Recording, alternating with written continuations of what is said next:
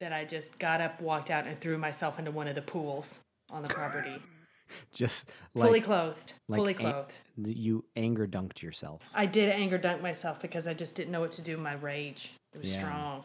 That's a that's a a, a rage swim. Ugh. Welcome to Podlander Drunkcast, not Lander Podcast.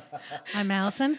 I'm Julie. That's Janine. Hey, Um, Julie, you want to give the folks some context because I- Surely I, I, started. don't know when it started. So. well, I started recording right before you threw yourself into the pool, and I know this story, which is why I started recording. Okay. So let me go back. Let's be meta. Let me talk about the discussion that Janine and I were actually having. yeah, We were talking about how, for some reason, we are aging into our humor on this show, but really it's like Benjamin buttoning backwards to a 12 year old. yeah. We're just like middle school humor peak right now. And I said Benjamin Button, and then I had to tell the story. So the story that Allison was referencing. Neil and I went to on vacation in Mex in Mexico. Like what was that? 2012, something like that. I don't know. And we were staying in this little cabin that had an old VHS player and like a box full of old VHS movie cassettes. So we decided to watch Benjamin Button one day, and it was I was so mad at the end that I threw myself in a pool. that movie's just terrible. I can't. I, I'm just like imagining you going, "What the?" and then throwing your hands up in the air. Silent.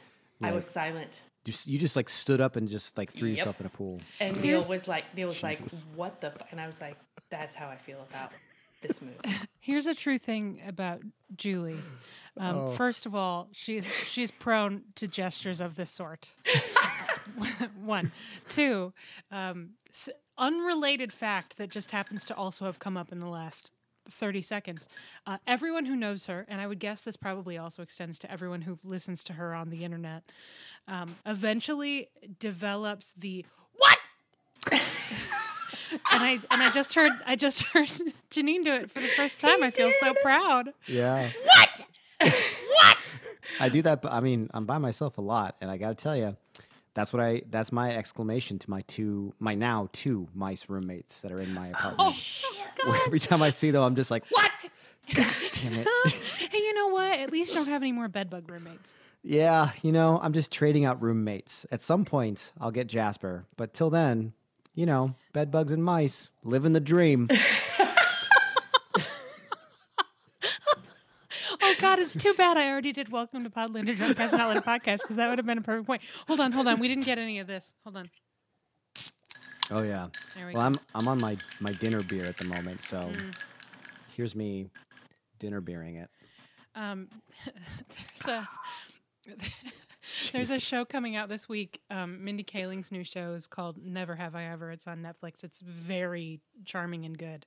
Um, about it's sort of loosely inspired, very loosely inspired by her teenage years. Um, so it's this high school sophomore um, who just making her way through life. Um, and I cannot remember exactly the terminology, but she winds up at what she calls a no parents party, um, as all the coolest kids do. Um, she winds up at a no parents party, and the incredibly hot um, guy, who high school guy, who is so hot that he has multiple Instagram fan accounts. Oh my god. the character, not the actor. The character in the show has Great. Instagram fan accounts. Um, offers her a beer, and she says, "Yeah, something like I'm paraphrasing, but it's something like, yeah, yeah, love the old bread water." Or maybe it's bread juice. I don't remember, but it made me laugh really hard. It's a very good show. That's Um, funny. Oh man. Anyway, uh, we are here uh, the day after watching the most recent episode of Outlander to record an episode about it because once again we ran into trouble on the Sunday.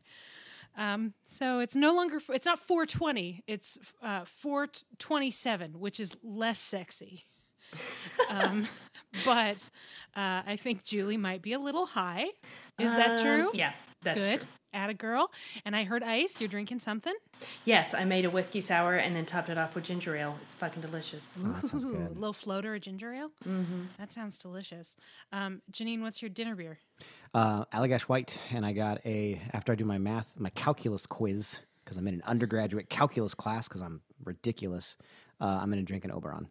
Nice, Yeah, nice. I'm very excited about that. Love an Oberon. Yeah. Uh, me, I'm I'm drinking a claw because it's because it's quarantine. Yeah. Uh, and um, I'm going to chase that with uh, some healthy indignation about the adaptive choices at the end of Outlander's mostly very good fifth season. Um, it's tart. It's a tart beverage. So we'll see how that goes. We're talking about Mercy Shall Follow Me, the what the fuck tenth, Yep, ninth, season 10th? five, episode ten.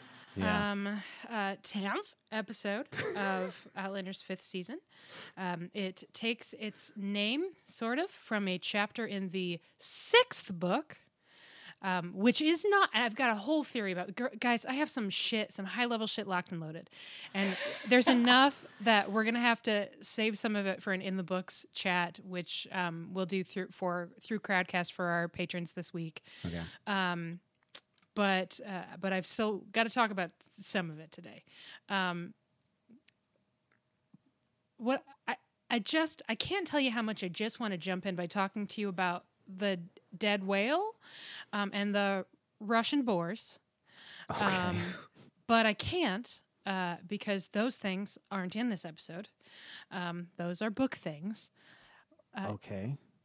Uh, so instead, uh, we should we should start by just talking about what actually happens in this episode, which again uh, comes in part from book six because they took what I think is the longest book in the Outlander series, um, cut let's just say most of it, and decided they didn't have enough material, so they decided to pull shit from the next book.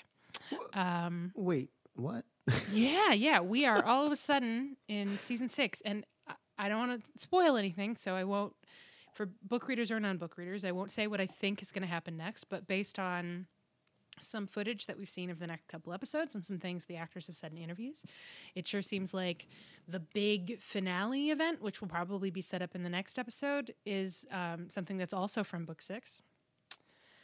So, So are they just like sticking with their bizarre time doesn't mean anything in this show? Let's get to New York in a day I don't kind know. of thing. I I think that's part of it. I also think that maybe they just got daunted by the amount of plot and the fact that Sam and Kate in particular are becoming more and more popular and it's going to make it harder and harder for them to film things and they obviously want to keep them happy and they're going to be in demand for other projects and I don't know. I I'm not sure what it is, but it's Sure. but it's weird. Um so, so here is what and this is my this is my, this is my thesis. Um I'm here. I'm just trying to move the away from the fan, but I'm listening. Please go on with your thesis, please. here's my the- here's my thesis. Um, this is this episode would be a great last three episodes of this season. Great. This one Like, episode. This one episode would be a great last three episodes of this season. Uh, I'm sure that based on, I mean, frankly, the back half of this season has been very good, even when it's made choices that we don't necessarily love. Julie, in particular, I know has not been super high on all of them, but it's a it is a sharp enough uptick in quality that it is sort of, at least in our listenership, seems to be reminding people of how good season one was. Um, by contrast, right? Yeah. Like, oh, right, this is this show used to be really thoughtful and surprising and funny and emotionally affecting and intense and all of those things. And and as we've said a couple times in our, in the last 4 or 5 episodes, there have definitely been moments in all of the seasons so far that have matched the level of season 1. But Yeah. this is the first season in quite a while since season 2, I would say, where there are episodes that match the quality of season one. And I didn't even really realize that there had been that much of a dip until there was sort of contrast. So this episode has a lot of problems, and we are going to talk about them. Okay. Um, but the biggest problem is just that they, for some reason, they have no interest in a lot of what made season one great, which was sitting in the moments in the world, right? Like being at the gathering or hot pest Claire, like that. It's you know what this whole show needs is more hot pests. That's very specific. It is, and it's and I'm using that as an example because it's not that the show needs more literal hot piss. Um, not piss of any temperature, not a requirement for quality television. What it needs is more um, stopping and doing something rather than just barreling through the plot, which is why I think we responded so well to the Beardsley episode as an example, which is why um, the locust episode, if that if it had just been like, oh no, there are locusts on the ridge, that could have been really great. Yeah. Um, like those are the things that have really stuck out. Um, and there are ways to get those things in and still race through plot. And in this case, they took two storylines, uh, related storylines, mushed them together for reasons that make perfect sense. And I do not think it's necessarily a bad choice. But to do it in one episode, um, regardless as, as to what happens next, and I think the content of the next two episodes might actually make this choice even worse. But to do it in one episode completely forces you to remove all of the hot pests. There's no more hot pests. It's just like wow, Next set piece, next Right? set piece, next Yeah. set piece.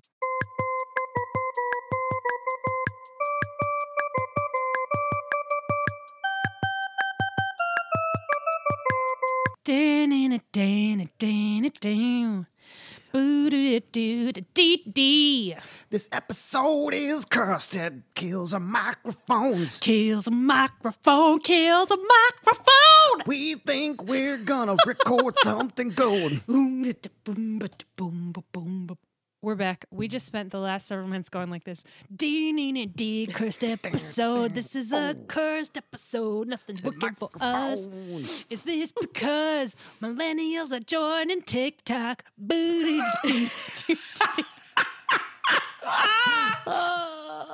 I haven't gotten my account set up yet, but now I need to. Oh man, Who would follow me on TikTok? Don't do it. It's gonna be horrible. Oh, I mean, of course I'll follow you. I I'm never gonna make one. I literally just do it to watch dumb shit, and it makes me so happy. I love it. Um, the cat is glaring at me because I'm not holding up the blanket for her to crawl inside.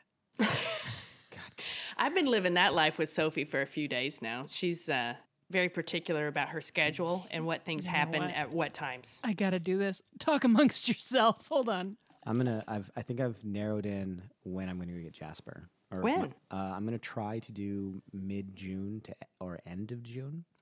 Uh, depends on my friend uh, if, she's coming out this way or not. Uh, she works the Renaissance Fair, um, which I, I haven't talked with her. Hopefully, we'll chat this week. But um, if she is not coming out this way because live stuff, um, then I'm going to go out there and get Jasper. And if she is, I'm going to try and convince her to get Jasper and bring him to me. Oh, nice. Yeah. Which I don't think it'll be hard to convince her. I, I think it's just a matter of us talking about it. I'm looking forward to you having that little guy. God, me too. My fucking mice roommate. Get them the fuck out of here. Give Yeah, me man. Jasper. At least with Jasper, I feel cool cuddling with. Mice Although I will tell you this, there was a little baby mouse in our apartment once, and our cat Speck, who was who we thought would be a killer, was just a big fat idiot. He'd just play with it like it was a toy, and I'd see this poor little mouse just gasping for air. And I told Neil to take it outside and kill it, and he came back, and I was like, "Could you kill it?" And Neil's like, "You don't need to know."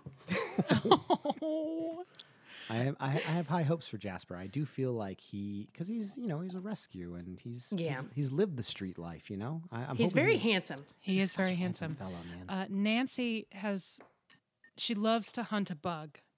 She's very good at it, and she loves to stare out the window and dream of hunting birds and or people, um, or and, and definitely killing cat doppelgangers. She definitely wants to do that. Um, however, we also had a tiny baby mouse in the apartment, and one time she sort of chased it around. We it was it was so little that we saw it exactly once, and that was it. But she would like block it inside the piece of the counter it was hiding behind, like chase it around, uh, and then would get bored and walk away.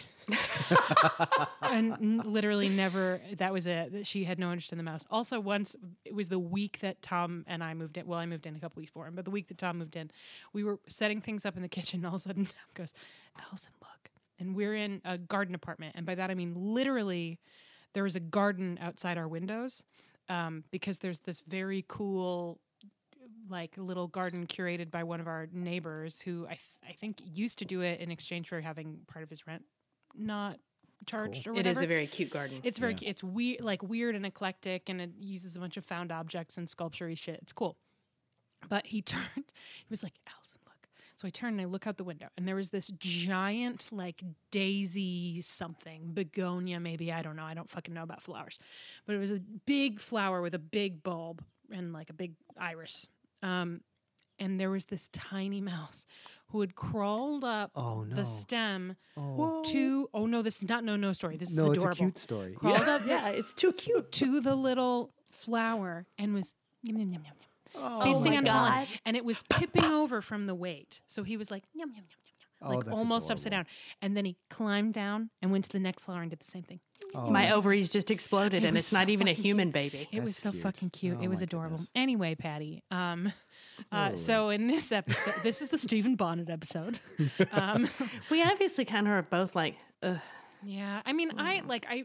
The bummer is all I want to do is talk about these chapters in the book, which I think is a good indication of of sort of the issue with this episode, which is that there are definitely good things. The uh, chief amongst them, two like really really solid performances. Um, it's I maybe the best that Sophie Skelton has ever been, particularly given that she has to sell some truly bogus shit and like Right. really sells the crap out of it. And then Ed Speleers is just very he was so very good. very Oh, good. God, disgusting. Yeah, oh, I loved him. He was so good. and he does a really good job like Tobias Menzies and and this is about the only time that I'm going to compare compare Blackjack Invoke Randall that name. right? I don't want to compare Blackjack Randall um with Stephen Bonnet because they are very different characters and it is not because of all of the work that they did to try to differentiate these two characters which are so similar. Because these characters are not similar they've never been similar. Nothing about them is similar other than that they're both evil Is that a rant for something else later? yeah uh, no hold on just a second i'm so sorry This is going to be a fun episode, I think. I Um, don't know what's going to happen. I have to give Neil the computer at seven. Sorry, seven thirty. Seven thirty. Oh, we'll get there. We'll be done Okay. before then. Um, so they're not the same. There's a whole thing in the after the show shit about how um, they, they, you know, they really had to guess who said this.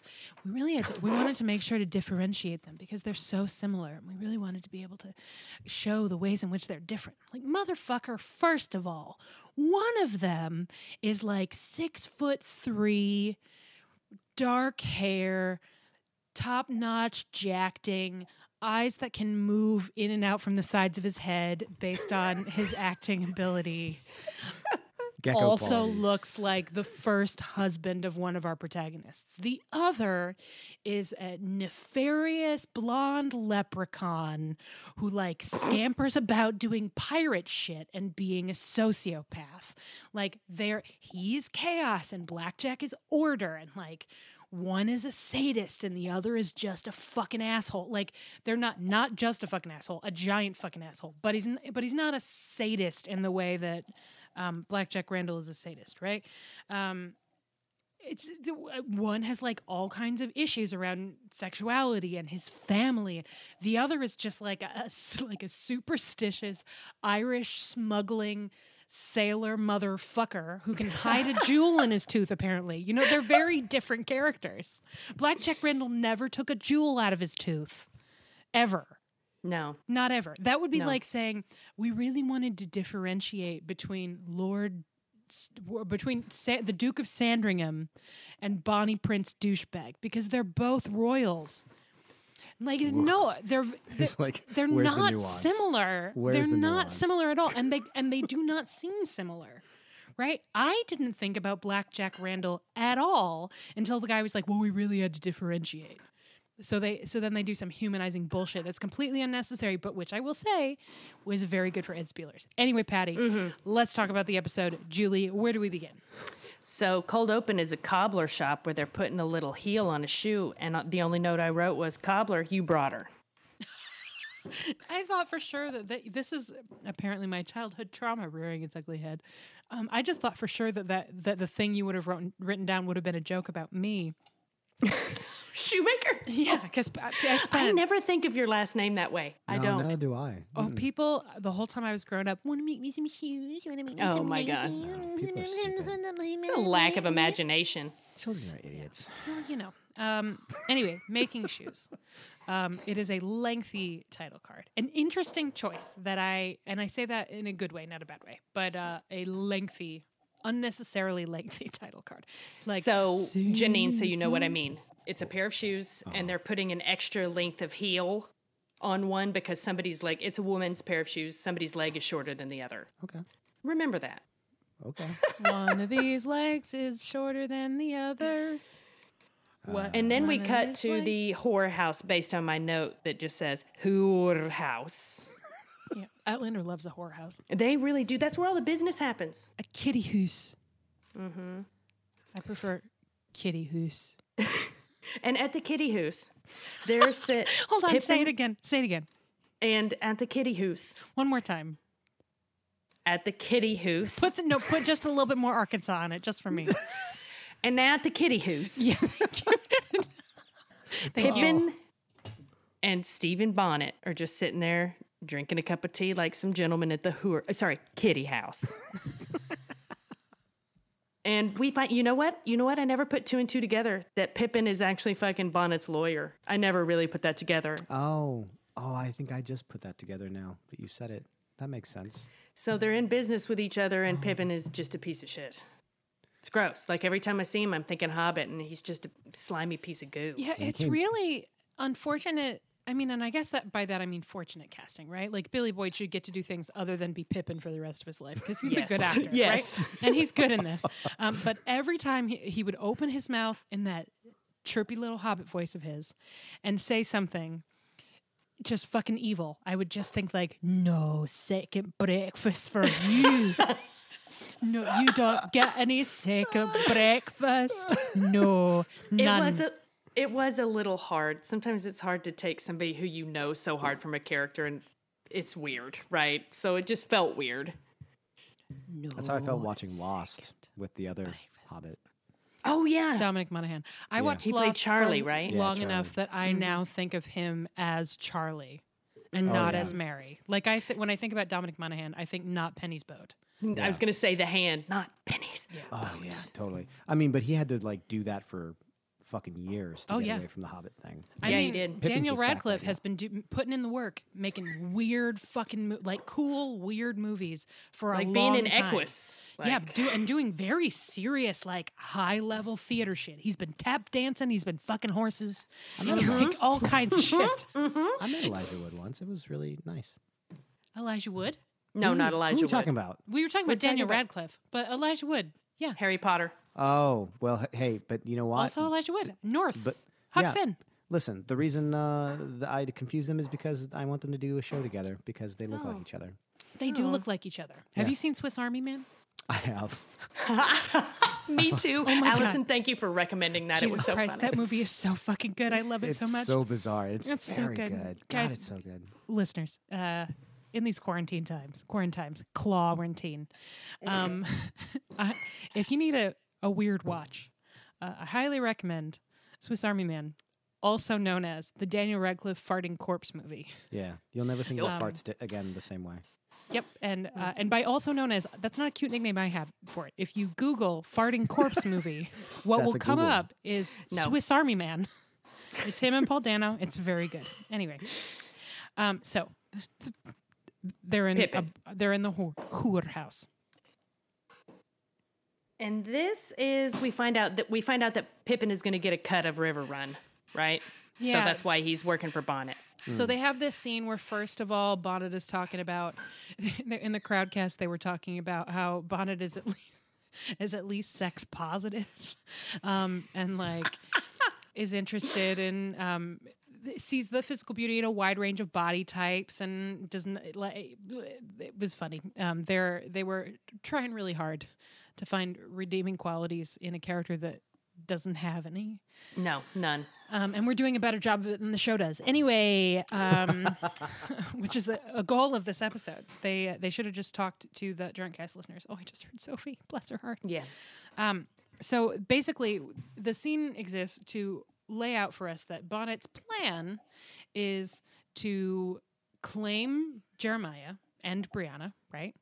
And then um, Jocasta will have uh, an uh, unhelpful. it's not the word I wanted, but I'm going with it. An unhelpful accident, untimely accident. Um, so that Jemmy will inherit, and then Bonnet will get all the cash, and then Forbes is going to get a cut of that cash. Um, a lot like he wants a second manor house. Oh my god. Um, so uh, I will say um, we we promised it was yesterday was uh, listener and patron Gianna's birthday. She spent her fucking 25th birthday watching the two of us watch this episode of television. Um, Yeah. we promised her a rant about Forbes, though. To be Sorry, fair, Neil's making cocktails, you guys, if you can hear that in the background. He's doing a great job. Yeah. the, the cheery sounds of ice and steel. Love it. Um, it's, it's great. I guess it's a, probably aluminum and not steel, but you know, you you feel me. Anyway, um, so my, my rant about I mean I don't really have a rant about Forbes because I actually think that maybe the show does a better job making him a son of a bitch. Forbes is Pippin, right? yes, Yeah, yes. and I certainly actually he is not as involved in this shit as um, in the books in the as he is in um, in the show in the show. So I fucking Bonnet makes some gross joke about laying low because uh, Pippin tells him, "Hey, you need to chill with the smuggling of women because everybody knows you're here, and I need you to like not break the law big time before we get River Run, right?" And Stephen Bonnet's like, "Oh, you you mean I need to lay low?" And he makes some joke about one of the whores that Allison was referring to a minute ago, and it was lay low like under my regular mare. Oh, Yeah, Yeah, it was disgusting. it was it was pretty gross. Um, my face like It was pretty gross. I like will that. say I'm gonna try to find her name right now. The the She did a really good job with in the question. Thankless Epi, role. Yeah. Who I think has some good scenes near the end. I'm not sure I would call it Mm-hmm. totally thankless because I think some of it is actually a little bit complicated. And some of the listeners in the Crowdcast rightly pointed out that it does not demonize the sex worker, nor does it do that uh, hooker with a heart of gold shit. Um, You're right. She's like a complicated person who has to weigh on one side her personal safety and income and livelihood in general, right? Because she could lose fucking everything. And then the other hand, like w- what is right in human decency, um, Yeah. which is compl- I mean, it's complicated. It, it- doing the everybody would do the right thing all the time if it was always the easiest thing to do. Um, I just wish that people might try a little harder. Anyway, her name is Leah Shine, and she was great. And uh, Oh, the actress and her character's name was Epi. yeah, I kept trying to She come up with a do good EpiPen joke, like, like She's what, you know, uh, I um, if you've got a dollars? ju- like a justice allergy, use the EpiPen. I don't know, I got nothing, but Epi. um, Leah Shine is her name. It is her third credit ever. Her previous two IMDb credits are shorts. So way to go, Leah Hey, Shine. a- you were Yeah. great. That could, that could be a rising Anyway. star we're looking at there. all she does in this scene is get pointed to by Stephen Bonnet and wear a corset in, out of which her boobs are tumbling. um, it's it is a a plentiful display of cleavage. And then I made a prediction that Stephen Bonnet was going to kill Pippin, and I wrote that down, and I was wrong. Oh, I, the instinct was right. The the person was wrong. oh. Yeah. All right, so Um, we we there will be no more first or second breakfasts for Forbes. Yeah. Little Yeah. spoiler. yeah, sorry. In the Spoiler. in the sky, in the Yeah. In Hobbit Heaven. in oh, Hobbit. Oh, I'm sorry, in the kitty house upstairs. In And the it's- the kitty hoose down below, I think, for Forbes. Kitty There's just plenty of potatoes and ale. Potatoes and ale. It's No, called, you know, not not in hell. Samwise. No, he's I I get it. Potatoes. There there are no potatoes in hell, Pippin. Oh my God. There definitely are no potatoes in hell. Stupid offices, you silly.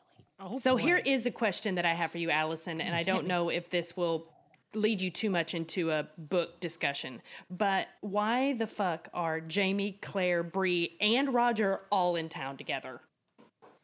Uh, well, so they went to Tune to. I'm, I'm feeling I'm feeling the vowels today. Sorry. Um, to sort of get, I think to get information is a big part of it, and also to prepare for this thing. They, it's not the same place. They have to travel to get to Wylie's Landing, which is where the Jamie and Roger part of this episode takes place Right. a big part of it anyway. Um, so they are leaving Brianna and Claire safely in a major city by the time standards of the time, right? Right. They're not like half a mile down on the beach. They're in Wilmington, and Wylie's Landing is not in Wilmington. This is another instance of the show maybe not doing the best job actually explaining what's happening. Um, I knew they that were there not was a in the same distance. place. I knew that there was a distance between them, but I also knew that Stephen Bonnet was in the city. Right? No, And I know that he he was not supposed to be right he was supposed to be meeting them at wylie's landing coming from who knows where they did not think Oh, that okay. he was in wilmington or they would right, definitely but he was have and just that hung around he was and that's why he saw Brianna in the street. yes yeah so they so I guess my original question was was that ever a thing in the book where they were all in the same place at the same time? Like did he see her? Is that how they moved um, this part there's along? There's more it's a it's a little confusing um and i i spent today revisiting the chapters leading up to and the very long chapter that is the battle of wylie's landing which is what it's called um and they're great great chapters uh, i stopped to record this episode in the middle of the chapter that covers what happens with Brianna and Claire. So I don't remember precisely the circumstances, but basically, um, if I remember correctly, Bonnet gets like a like a little idea that maybe there's something fishy about this deal, so um, he does not go. In, in the books, he does not go. He sends other people who are going to steal the whiskey from quote unquote Alexander Malcolm and kill Jamie and Roger, who they know are involved. And that's going to be that. That's the plan. Um, while Bonnet goes after Claire and Brianna. And I do what I do not remember is if he sees them and goes after them or if it's a total fucking accident. okay. Um, either way, what's true is that he is not where he is supposed to be. There, there's like a whole deal. Like a, they confirm with a whole bunch of people what is going to happen and who is going to bring him and when and where and all of that shit. And then it all Right. goes to hell. okay. Um, so so it was yeah. part of it. It wasn't just we it wasn't just poorly planned. They're just it was just a part of the story. Yeah, it's that Bonnet is um is wily, right? Mm-hmm. And I think the circumstances here confirm that. Um, it's just that then we have to then we have to assume that he saw them in the street and none of them saw him. Right. Um, which and and then somehow he tracked them to this remote beach. Mm-hmm. Um, it is it's a little it's a little weird, but the mechanics are basically the same. okay. Yeah. Anyway, uh, we're getting ahead of ourselves. Um, Okay. so I was surprised. I was just surprised that the whole family was there. Yeah. That's why. Because I thought it would just be like Jamie and Roger, but Claire and Bree decided to tag along. it's supposed to be at quite a distance. Um, Mm-hmm. Yeah, they're not at the same place. They certainly don't go to Wylie's Landing. They don't want Brianna in particular anywhere near where Right. Stephen Bonnet is. Um, and then we discover that who we in, I'm sorry, Fuck me in is going to be the stand in Alexander Malcolm. So they've got him all dressed up in a tri-corner hat, and then Claire has to give him a makeover.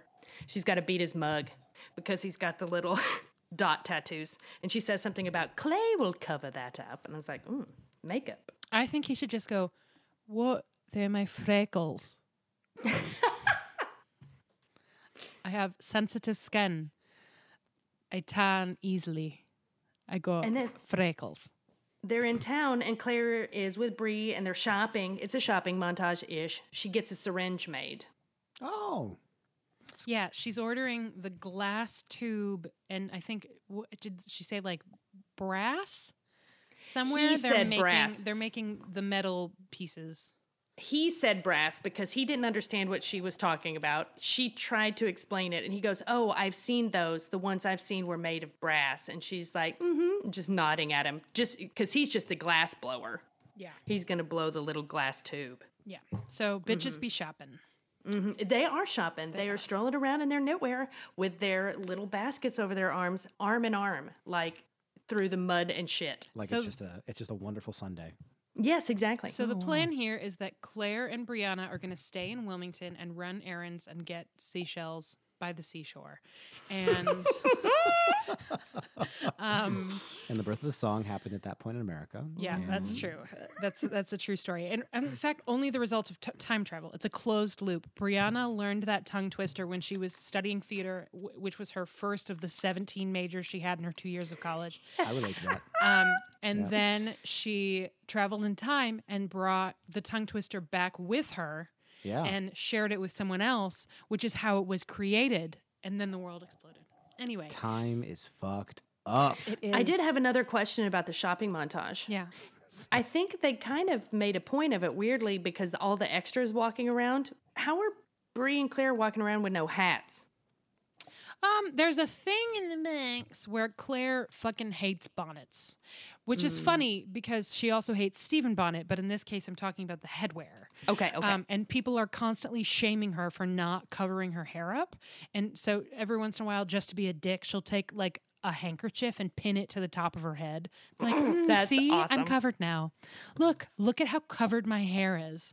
I love Um, I love that's a character moment I wish was in here where she was just like, Oh, yeah. fuck off. Yeah, well, all kinds of fucking character moments. I wish were in here. Yeah. Um, there, Highlights there's uh, this. You know what? This is as good a time as any to do these things. To do this in particular. When I was revisiting these chapters, right at the beginning of the first of the three chapters that are sort of covered in the last two episodes, uh, which is called "Dead Whale." Um, she's talking about how they're you know they're running errands they're doing this they're doing that and roger and J- you know what i actually took a picture of it and in my kindle and sent it to julie as a text message saying why isn't claire funny anymore um because and then she sent me text from the chapter, and it Yeah. was fucking hilarious. so here hold on it is there we go this is a direct quote and a reminder that the reason we have so much voiceover in the show is that Claire's chapters are all first person. Um, so anytime they're and they're not all Claire chapters. We get chairs fr- chapters from Jamie's perspective and Roger's perspective and Brianna's perspective and sort of the the number of characters who have POV chapters grows. But all of them are removed, whereas Claire's are first person always, and the whole 1st book is from her perspective. Anyway, um, at, the quote is this. After which, presumably, Jamie and Roger, having located Mr. Bonnet, would drop round to his place of business and take turns either shooting him dead or running him through with a sword before riding back to the mountains, congratulating themselves on a job well done, or so I understood the plan to be. Right? That is, I would fucking hilarious. love more clarification monologues if With- it was funny. I was trying to think of the last time we got voiceover from Claire that was funny. And the I don't remember time- one. Oh, there is one. It's Oh, uh, yeah. fucking I closed my eyes and thought of England. Thought of England, right? And I remember watching that scene because you laughed so hard that I thought you were choking. It was because it was so unexpected and so funny in, a, in an episode that's really dark and upsetting. And it- like it was just such a good, surprising, weird joke. And it was Um, hilarious. Yeah. So, uh, and I just, I wish that there were more opportunities like that. I wish that Claire got to tell more jokes in general. She does occasionally joke, but I specifically wish the monologues were less like, it was spring and the trees were blooming. And like the passage of time, I too was moving slowly. I gazed upon this magnificent vista. You know, like all that shit, which is, it's fine. And it's too close. That's too close. Caitriona does a fine job with it. Yeah, But but there's a lot of melodrama. like a inside of it. little Maybe- like some less. jokes i wish claire is pretty salty and pretty amused by her husband and and it's a very funny image like good day sir happy murder to you and then they go like trot trot trot your turn sir like at the end of death proof where they take turns beating the shit out of kurt russell like Oh, yeah. and you after you oh, i guess it would be like and it's your turn mate Go and get him with the sword. Aye, now it's my turn. I'll get him with my pistol. and then Mr. Bonnet, and then Stephen Bonnet would be like, okay, give me a breather. I've got, I need a breather. And then they would all, like, it's a funny image. I wish, I wish that shit was in there. I That's wish your- there was more of it. That's what, that's all I'll say. Have you impersonated Bonnet yet? Because that was fucking hilarious. I don't think so, but thank you. Breather. I've got a gem in me tooth. I call it me lucky charm. It's, everyone's always after me, Lucky Charm. That's Oh why. my I, God. that's why I keep it in me tooth. Oh, that's why he's doing like he's pillaging Can and I all over the place. smuggle? I'm going to smuggle some whiskey. That's me other Lucky Charm. Meet my whore. She's also my Lucky Charm. That Lucky Charm, like marshmallows, is it's a whiskey whores. What's a gem in a tooth? No, a tooth, just a tooth. It's magically delicious. okay, all right. We're get, we're getting nowhere. We've been going 45 hold on, minutes. hold on. Here we go. You guys really don't want to talk about the episode, which I'm down with. This is fun. I'm I'm ready. I'm here. I'm here. Jamie, Roger, and who we and fuck me in are at Wylie's Landing, which is essentially a houseboat somewhere on this river where Philip Wylie, if you remember him from the wedding episode, Raisin Jocasta's face. wedding, We've been is the raisin, Raisin face, face. Oh, like Oh, yeah, yeah. weirdo. He's the fop. fop. Yeah. yeah. Um, so he's got this little dock where he receives his smugglings. Well, his lawfully bought goods, Sure. Sure. mostly. but Stephen Bonnet's about to bring some smugglings in mm-hmm. or pick some up, right? Yeah, pick they're up there for the whiskey. Mm-hmm. So they're ready to um, kill Bonnet. Like he's he's scheduled to meet them there, and Roger tells Jamie that he wants to kill Bonnet. Like you know, I've been thinking about it, and I, I just had a really hard time sleeping last night. and when I woke up this morning, I realized really the only thing that's going to make me feel any better about anything was if I kill Stephen Bonnet. And Jamie's all like, "Hmm, sounds right." So. Roger wants to kill Stephen It's, Bonnet. a, it's Oh, another wow. thing that like w- it doesn't necessarily translate well from the books without adding more dialogue, right? Like that that scene on the back is Roger being like, "Listen, he there." It's from Roger's perspective, so he he says he can see on Jamie's face that Jamie's like, "Well, you're a terrible shot. You've literally never killed a man. You've never been in a war. On the other hand." I don't want to disrespect you and you really like you have more reason to kill him than I do and I'm here to back you up and he sort of weighs all of this and it comes down to being sort of emerging from the mutual respect that they have sort of started to, develop after Snakebite Gate. Um, and here it's just like Roger's like, no, I should kill him. She's my wife. And Jamie's like, oh, yep, you're right. I forgot. That's I called it- definitely it's that's you're right. That's in the marriage contract. I called it the bro accord. It's the bro accord. they fucking made a bro accord about what to do about the rapist. Oh God. And it was to kill him, but Roger gets to kill it. And then I've got Claire and Bree see whales. yeah. Is um, that a uh, moment where I- It just was like, actually very surreal to think about what she talks about here is that there were whales were so plentiful back then. They're just like playing like 300 meters offshore. I don't even know if it was deep enough for them to swim. I mean, I think Yeah, it was probably also closer for us than it was for them, right? Like, Right. The, the camera zoomed in. Um, but they're they're gathering seashells by the seashore and and also seaweed by the by the pea bushes. I don't know. Something for medicine or whatever. Right? Um, yeah, they're getting and And then sushi. Brianna's also going to get shells to make a mobile for Jamie, so it'll sleep easier, so she can get laid. Is the implication? Because shit. Totes.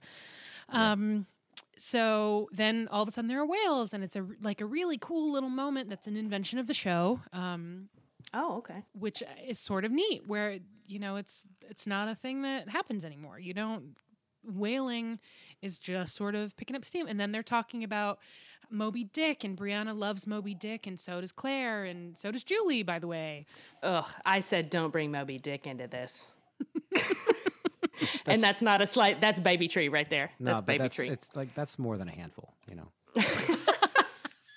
oh my god it's really too bad that we couldn't make moby dick jokes last week They did end up making it into something which I thought was inventive and cool. Yeah, I agree. But this like reference felt so forced, and I was just like, "Oh, come on! Why do you guys keep doing this to me? Saying shit that just sounds so fake and like, ugh, okay, fine, whatever. Whales, Moby Dick, I get it." And then Claire and Brianna have an old woman off where they decide who's faster and who can chase each other down the beach. Where I would, at this point in my life, just be like, "Run ahead! I'm just gonna I walk." mean, to be fair, they're talking about how they used to race on the beach when she was a child. So it's Right, like right, a right. nostalgia off rather than an old woman off. but I feel like, not for me, honey. You run ahead. Do you want it? Should we race? And then and then they split up and it was at this point during the crowdcast when i screamed why the fuck are you splitting up Well, because they because they think that Stephen Bonnet is at Wylie's Landing. Sure, Spoiler alert, he is not. But Brianna Oh, takes off her boots so she can put her toes in the water, and Claire goes up the dunes to get seashells, which is not how dunes or seashells work. No, that, no, that doesn't make any true. sense. Good i didn't even think about that like how did those seashells get up there was that like Well, it's from the three hur- eons ago It's those from the, seashells it's are from old season three from that hurricane. That's what it's from. full grown maple Jesus Christ. janine that was fantastic Oh, I'm Fuck so proud of you. Season three reference. oh man Oh, i want to make you a badge Janine, that was so good. Okay, so um, so they split up. The, this is gonna go well. Meanwhile, back at Wylie's back to the Landing. shit shed yeah shit shed. sorry that's wylie's landing It's an it's a it's a regular Doom hut. and uh, it's bonnet pulls up, but we realize he sent flunkies instead. No bonnet. It's just three dudes. And there's a quick fight where Roger is like leaping out of the way of whatever the fuck. It, it's actually a pretty good fight. And Julie rightly pointed out that it's the first time in a while that we've gotten the old fashioned kick and punch and fight, and then we kick and then we punch and then we fight. It was truly that. And Allison, there's um, I have a note here to remind you about something. okay. Bo face. Oh my God. Well, the guy, you know how Russell Crowe looks? He just looks like he has body odor. Yeah. He ah, looks sweaty. This guy has BO face, where it's like you can be very good looking and still have BO face, where Yeah. there's just mm-hmm. something about you where you're like, you haven't bathed in a while, and it's your hair could be perfectly clean, and I would still know that you have body odor. And Russell Crowe, a, an attract, an objectively attractive man, has BO face, major BO face huge be and so does this guy the like bonnet stand-in. So they have a kick and punch and fight and then we kick and then we punch and then we fight fight. Um and at, at one point roger's like didn't wouldn't you help me and jamie's like you looked like you had it handled and they're bantering and oh yeah it's a regular bromance bromance what did you call it Yes. The bro- Brick Bromance. Well, I called it a bro accord earlier. That's when they agreed to agree about dudes. well God, it's bro banter that. so it's branter branter Brancher, bronter Um, Bro- keep it in the hopper. Broalog? broalog I guess if you really got into it, it could be a branologue. yep, Branalog. Done. Locked and loaded. That's it. That's a keeper. Um, so all then they're like, well, we where's Stephen Bonnet? Uh, cut back to the beach. There's Stephen Bonnet. He attacks Claire, who has separated herself from the other person she's there with. Claire screams. Bree comes running. She grabs a gun. The powder is wet and it won't fire. Oh, yeah. Claire also is fighting with a. She's got a little knife with her, and Stephen Bonnet's like, "What? What were you gonna? do? I've got no quarrel with you. What were you gonna do with that little knife? Try to take me Lucky Charms? uh, I've got up. Is it from a pot of gold? Do you? My Irish accent needs some work. Uh, once upon a time, when I, when I, Julie and I both at like a, full decade apart, maybe went to BADA, the British American Drama Academy. BADA. And while I was there, one of the people in my class was Irish and very cool, and I was totally daunted by her. And now I realize I also had a giant crush on her, but I was not in touch with that part of myself at the time. and when I met her, I said, "Hi, I'm Allison," and she said, "I'm Avril," and I went, "Avril," and she said, "N- "No, Avril," and I said. Avril? And she said, No, Avril. I was like, I'm sorry, you've lost me. Avril? And she went, like Avril Lavigne? And I went, Oh, Avril, and I have never felt worse.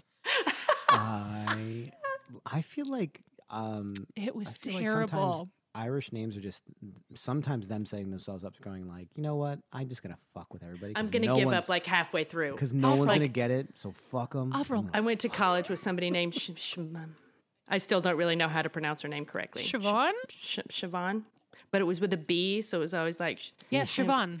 yeah. And then there was a uh, I in there. I don't know. I love I love the spelling because it always feels like a challenge. It does. I- Irish accents are about the only thing I can kind of muster, but the problem is it's every other accent I try eventually turns into the Irish accent. Turns into the Irish. I can't Well- do an Irish accent. It's when I try to do anything else. My problem now is I used to be very, very good at accents. Um, and now, with the exception of being able to do drunk Julie when I'm also drunk, all I can do is Scottish and French because of this fucking podcast. So I try to do anything. I could be like, eh, park your car and have a yard, right? Like, I just, I listen, though, can't you- do anything but Scottish and French now. If if you just did, but your Fergus is so good. Thank you, Milo. I get so much joy because uh, uh, you know that's where that was season two. Fergus was like the that was my introduction to this whole thing, and I love when Fergus shows back up uh, through you, Allison. So Well, and also notoriously through Amelia Buzzle Buzzell. I actually never fucking remember how to pronounce her last name. Amelia, Amelia, help me out. Um, I thought it was Bazell. Buzzell, Buzzle. But I'm hey, once again, She- Amelia. she didn't know help my us name out. was. I think what it's- my. Uh, She didn't yeah. know my other name. She yeah, she, she Janine for sure thought you were Janine for a long time. Um, Amelia, help me with the last name. Anyway, Fergus now also immortalized through a song that she wrote for the for the Murtagh Wake, uh, So which good. eventually maybe will release as a single Dude. through iTunes. Like, sp- like We not, need to come- not we- like but we were gonna make an album, weren't we? We have we have Doom Well, the problem is that have- most of our songs, quote unquote, are are IP. are just co- are just covers. We've got, but we've got a few originals. We're First of all, we've we're got solid in parody mode. we've got solid all of mode. the versions of the Janine's Corner theme song. We've got all That's a- those. I Um, feel- we've that's a got B-side. we kick and punch and kick and then we kick and then we punch and then we kick and punch and kick and punch and punch. we got that, uh, and then we've got I will miss his happy face. The uh, the song Amelia wrote about which was genius. Yes, Yeah. so good. is the best is the best song on the album. I, I Oh, think. for sure. Um, Yeah. Anyway, We're- we'll put that on the podcast at some point. We're point. gonna come back to this one. We're gonna talk about this album at some point. yeah, we we're gonna this. do.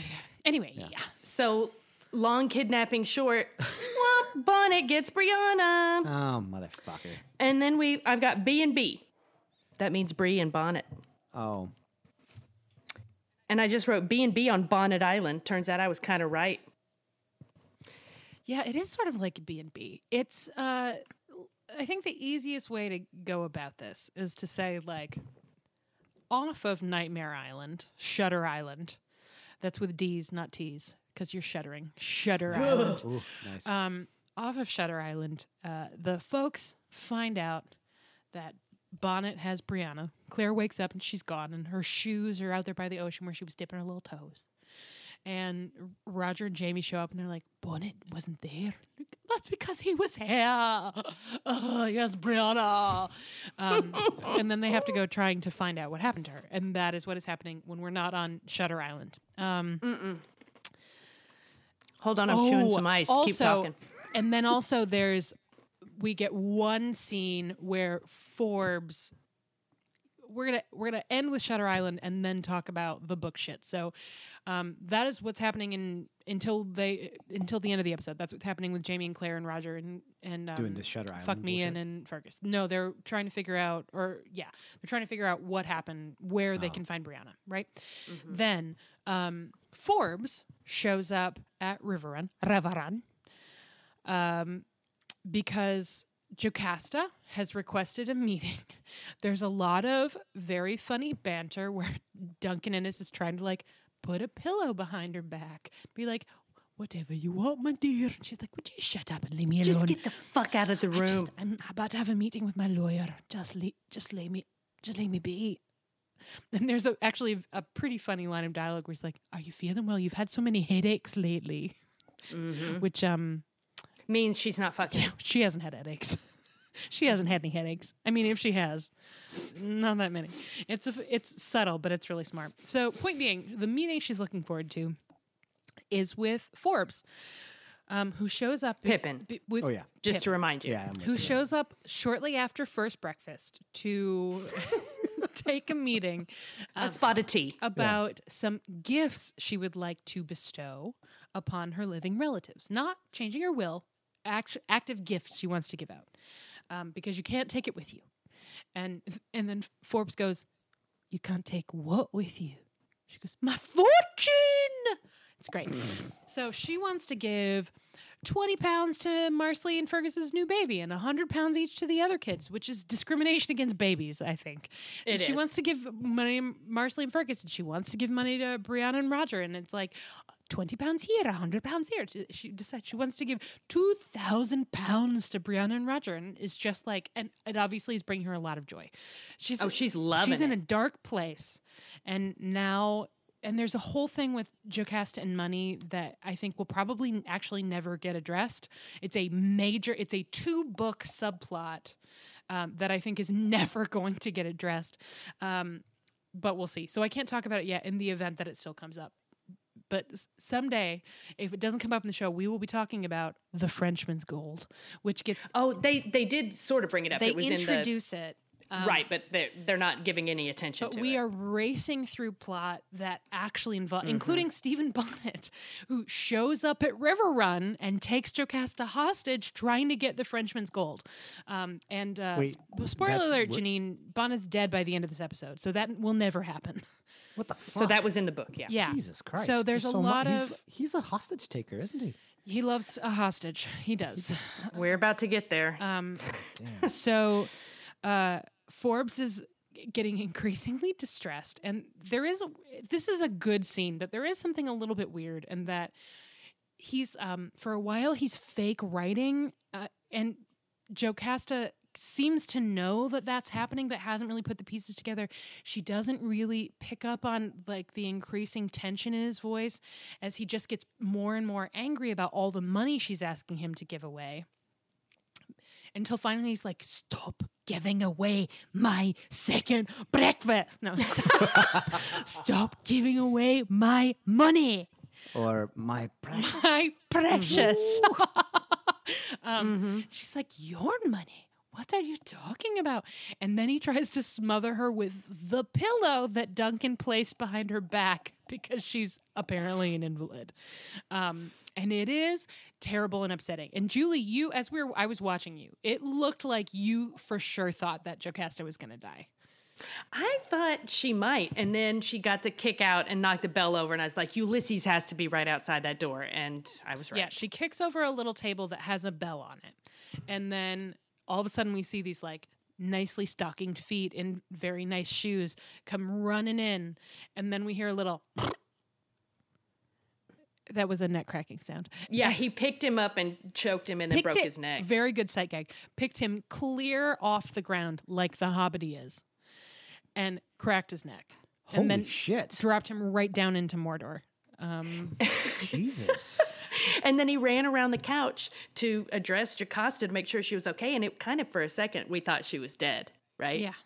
And he, Ulysses, was so distraught. Oh you could tell that he really loves her. Oh, yeah. Like, you know, I I don't know exactly how I feel about that, but it's beautiful, and he's very the very good actor. Wait, so that was that was that was a that was a show wrap on Pippin? Oh, yeah. Oh, yeah, bye. Oh, he did. Jesus. Yeah. I wish I knew more songs from the Broadway hit Pippin to just put He, right um, in he went off to find his corner of the sky. um, that's because Jocasta was no ordinary actual woman. Is that what it's called? Yeah. Um, And and Ulysses had some magic to do just for you. Good job, us. That wins. That wins. Uh, virtual high five. Virtual high five. good job, for us guys. on this Um. Yay. so so that's a that's a rep on old Forbes, uh, and Oh, wow. Lives to continue to give away her money gleefully to people who are n- not her husband, um, which he seems fine with. In his defense, um, he he is just like, okay, my dear, I'm gonna go away now. Um, so uh, the rest of the episode, outside of that scene and the like occasional scenes, with one exception that we'll get to later, of um, the folks from the ridge searching for Brianna, is Brianna and Stephen Bonnet and EpiPen um, in on Shutter Island, where EpiPen is serving as like a maid essentially, and Bonnet is totally deluded and somehow thinks maybe that he is in some kind of love story and is taking the fact that Brianna told him that Jemmy was his. Oh no. Um, which she did because Jamie told her if she wanted to find a way to move on from this incredibly traumatic thing that happened for to her, she had to find a way to let it go. If not forgive him, then then let go somehow of what was poisoning her because obviously that Jamie knows that firsthand, right? Yeah. Um, that was a scene from last season I think was really well handled. oh no. Um, though. good job. Oh no. Uh, but in addition to thinking that he can get all the money from River Run, uh, he also seems to genuinely believe that this is his ticket, like this is his golden ticket into the upper echelon of society. This is, Legitimacy. and I again, I didn't get to revisit these chapters, so I'll say more in the books. But a lot of this is an invention of the show, and I think that if there had been more time, like if this all hadn't been so rushed, that this could have been really interesting. And also if they had dialed back a little of the like, Melodrama. Yeah. Trapped in the house, put the dress on shit. yeah. Um there's because they're they break out all the old chestnuts. He has clothes Oh, for her boy. to wear and they Oh have my God. dinner. I was so pissed. I was just like, I can't believe, I can't believe they're doing this. Yeah. It's fucking, fucking terrible. There is an interesting piece of it in that they um he asks her to school him in being a gentleman. And Brianna, who is very smart and who finally they are letting do things using her intelligence, um, starts trying to find a way to manipulate him into, first of all, not raping her. And se- and uh, God, I'm sorry, I should say this. Obviously, we are now going to be talking about sexual assault. If that's not something you're comfortable with, um, jump ahead. I would say probably about ten minutes, and there will Yeah. still be bits, um, lots of bits. Um, so she starts. I mean, it's everything from like no elbows on the table. Um, you bring the fork to your mouth, not your mouth to the fork. Um, to like, well, at this point, you know, a, a lady and a gentleman would not be alone together. A lady would excuse herself to bed. Um, at one point, she says, "He's like, well, what do, what do gentlemen do for with their free time?" Because she, you know, says, "Well, I'm a lady. A lady wouldn't do that." And she says, You could read to me. And he gets this God, Ed Speleers is so fucking good. He gets this look on his face, which is like equal parts rage and shame and humiliation Oh wow. he can't read. because he can't read. Oh. And it's like, and it's just a look. And she picks up on it and is like, Or I could read to you. He's like, Well, all right. Is that something you do with our son? And it just, it's so fucking creepy. She's Yes, like, uh, yes. terrible. Jeremiah loves when I read to him and it's just trying to manipulate the fuck out of him. And she picks up a random book off the shelf. It's a book about It's called husbandry, The so Art like of farming, Husbandry. And she Yeah, says, farming and equipment and shit. and she says Moby Dick by Herman Melville Oh, fucking Christ. because Awesome. and and this is an interesting idea and this is why like Julie I'm cool with the fact that they sort of kind of forced the Moby Dick thing in there because she obviously already had the, this book on the on her brain um, and tells the story to find a way to talk to him about how sometimes the person who thinks he's the hero is all actually the villain right like she's very clearly trying to get him because what the fuck else is she going to do to realize that Ahab is not the hero The good guy. right um that like the no that's that's not right and it depends on your perspective so maybe you should think about other people's perspectives and it does not go the way that she wants it to but No. but man sophie skelton paraphrasing Moby Dick because it's not there. The show does not imply that Brianna has Moby Dick memorized. Um, she d- at no point, and I actually think the fact that they chose this book is really smart because there are very few more famous first lines of a book, um, and at no point does she say "Call me, call me Ishmael." Right? She says there was once a sea captain named Ahab, and he was driven by the desire to track down the white whale Moby Dick, who took his leg, and blah blah blah blah blah. Um, and it's very, it's very good. Um, Stephen Bonnet gets into it, man. oh yeah, he's. I mean, he cries um, Yeah. because he, as it turns out, ha- and this is straight from the book, um, it has a potent fear of th- the sea in general and drowning, and not like. Then why is he a sailor? I mean, it's he has seen presumably many men die at Oh, sea, yeah. right? And Yeah. he has a fear of drowning. Um, and God, he's so fucking good. The th- he has he and I'm breaking a rule. Um, he and Tobias Menzies share an ability, which is to play their fucking undeniably evil characters as though they do not think that they're evil, but also sometimes as though they know perfectly well that they are, right? Mm-hmm. And without ever playing them like the good guy Oh no, no. right? And the Yeah, show, agree. I, think, isn't as good at that. But this episode, the fact that this episode works at all, is largely due to, to the fact that Ed Speleers has this ability because he's weeping about Moby Dick. And you can tell that he is delusional, but he's playing it very honestly. A- Am I d- Mm-hmm. am I putting this well, Julie? Oh yeah, he has no idea that anything he's ever done is wrong. Yeah. Um it's and it's a fucking it's a fucking nightmare. So they they finished One thing the, we forgot though, Yeah, hit me. there was the dress, and then there was also the box of creepy motherfucking dolls for Oh, Jemmy. and I'm like, this has everything. The newest ball gown of some dead chick he might have human trafficked out of South Carolina. The dolls of her children. Like it's all there. They look. They also look like maybe they're puppets. Like they're vaguely Punch and Judy ish, which Mm-hmm. Yeah. that's also creepy. creepy. Yeah, it's just really creepy. Um, so at the end of the night, he's like, "Well, okay, n- now it's party time." And she's like, "Well, at, this is the point at which a lady would go to sleep." And he bows at the waist and says, "Then I bid you good evening, madam," and leaves. Um, and she um, wakes up asleep with her feet still on the ground, having immediately changed out of the creepy nightmare ballroom dress and into her usual clothes um, because of course she's sleeping with her clothes on because she's in fucking Shutter Island. So she wakes up with her feet still on the floor to see Stephen Bonnet in her bedroom with the maid EpiPen um, setting up breakfast. What do I have here? Next morning, that's right. Epi is setting up the tea, and then we get the whole scene of Bree trying to bullshit a bullshitter. Yeah. She does really well for a long time, and then she can't seal the deal. She can't kiss him with. Uh, she can't make him believe her kiss. Yeah, basically, she tries to convince him. It is really gross. That's that is the worst moment. Um, she tries to convince him that all she wants is like she's accepted the new reality. They have a new understanding.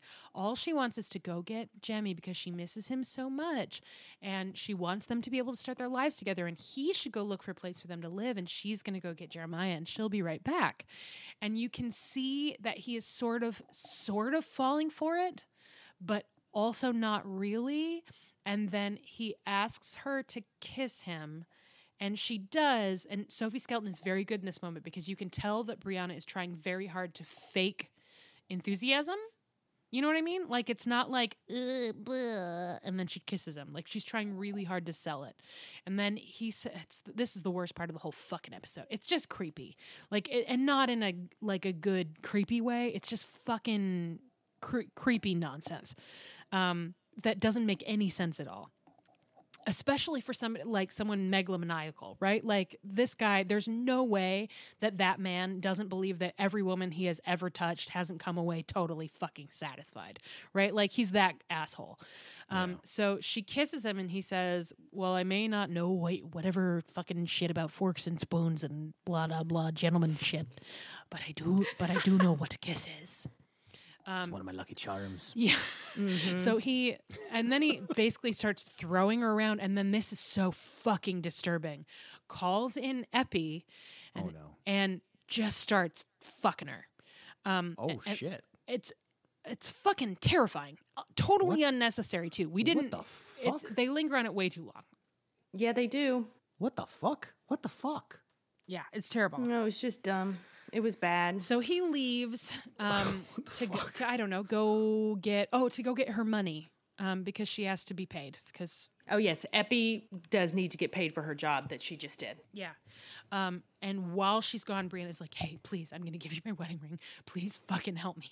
Just, can you, like, please find my family? Do fucking anything. I'm being held here against my will. And it takes her a while to sort of figure out that this isn't, they're like, there's a thing where she thinks maybe it's supposed to be a threesome, but it's going to cost more, whatever. And finally, she's like, I can't, I can't do this. The, and this is a pair, it's paraphrased of a line from a book, but she's like, one minute you're doing whatever, and the next minute you're on the floor breathing blood. It's a Diana. That breathing blood is a Diana Gabaldon line, and it's um, very good. But basically, she's Brianna's in the process of begging her to get help when Bonnet comes back in, and Epi leaves, and you think nothing is going to come of it. Um, We did find out that they were on Ocracoke, which is an island I've been to, Ocracoke. Mm-hmm, the Outer Banks of North Carolina. Hmm. I think that Blackbeard spent some time there. well, that's fitting, um, mm-hmm.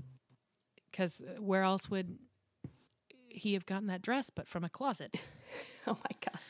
Um, the only thing I really remember, it was a good family trip, but I remember that the mosquitoes were like terrible. They were so big, and when they bit you, that bite, Allison, you wouldn't have made it out alive.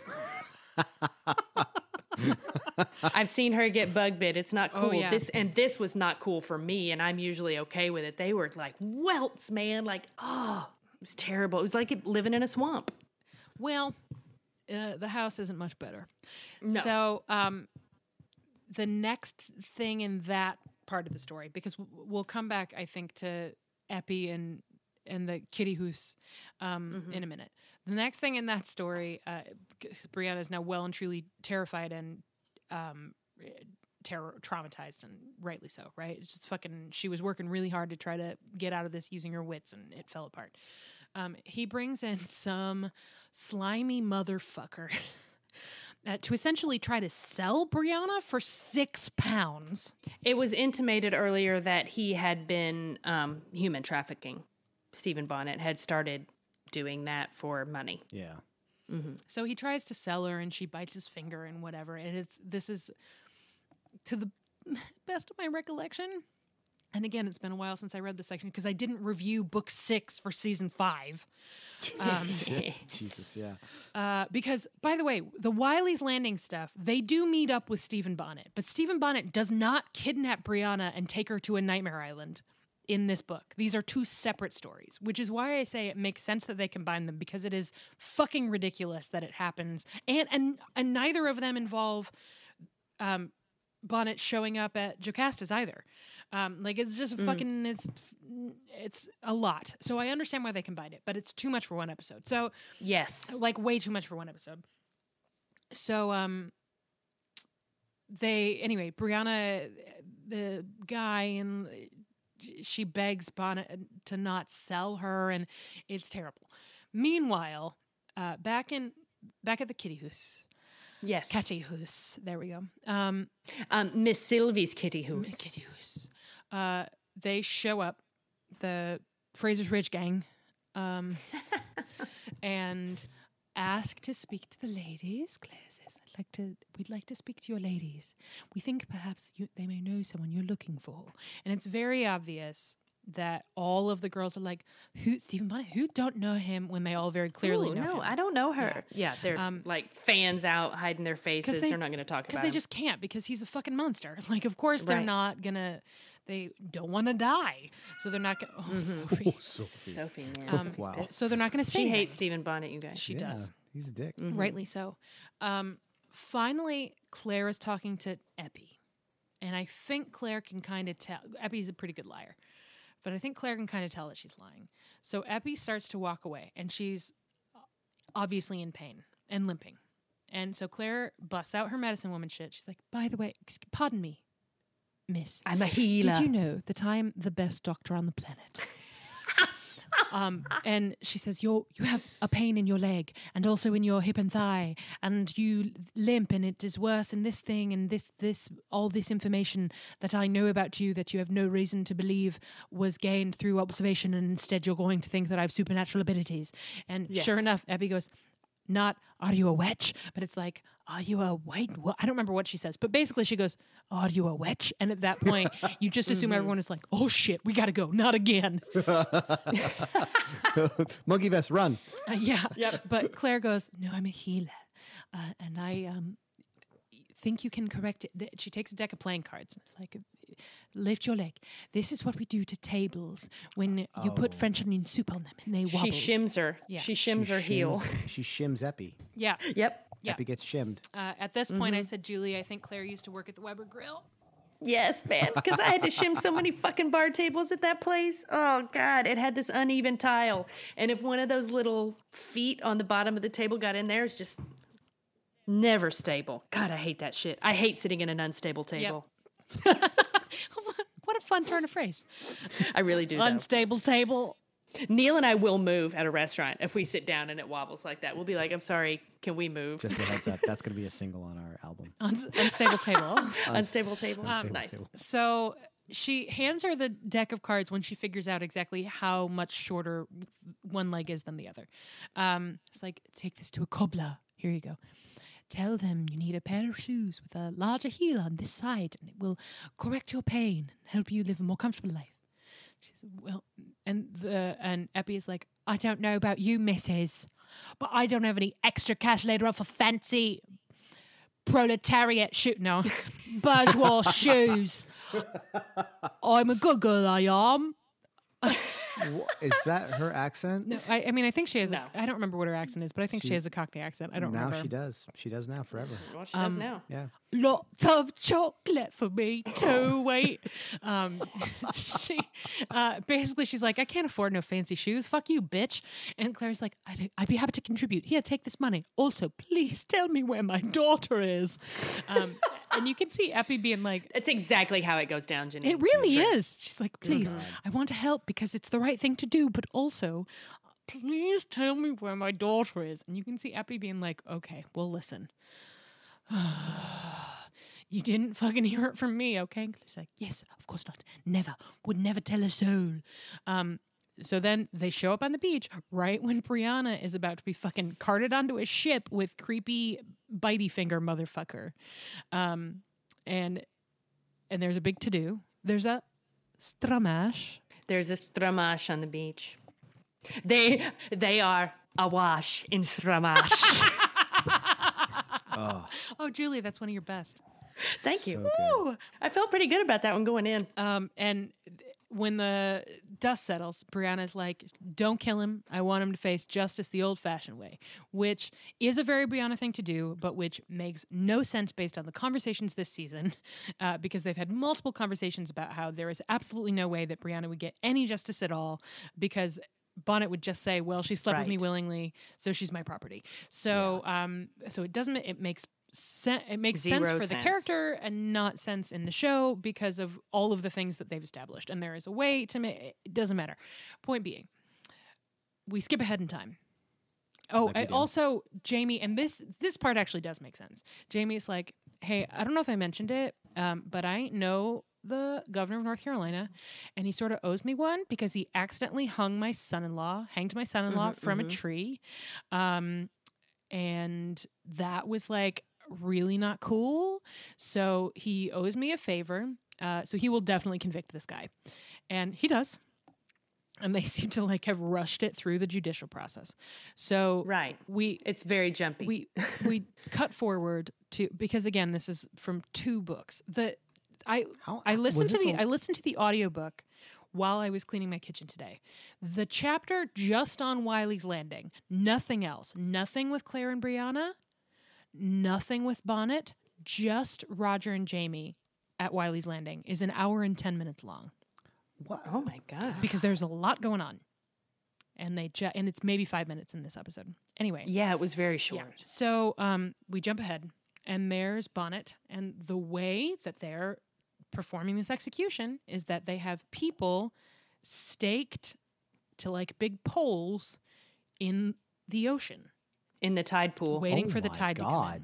Oh my Which is real. God. That happened. That was a way that people oh, yeah. were executed.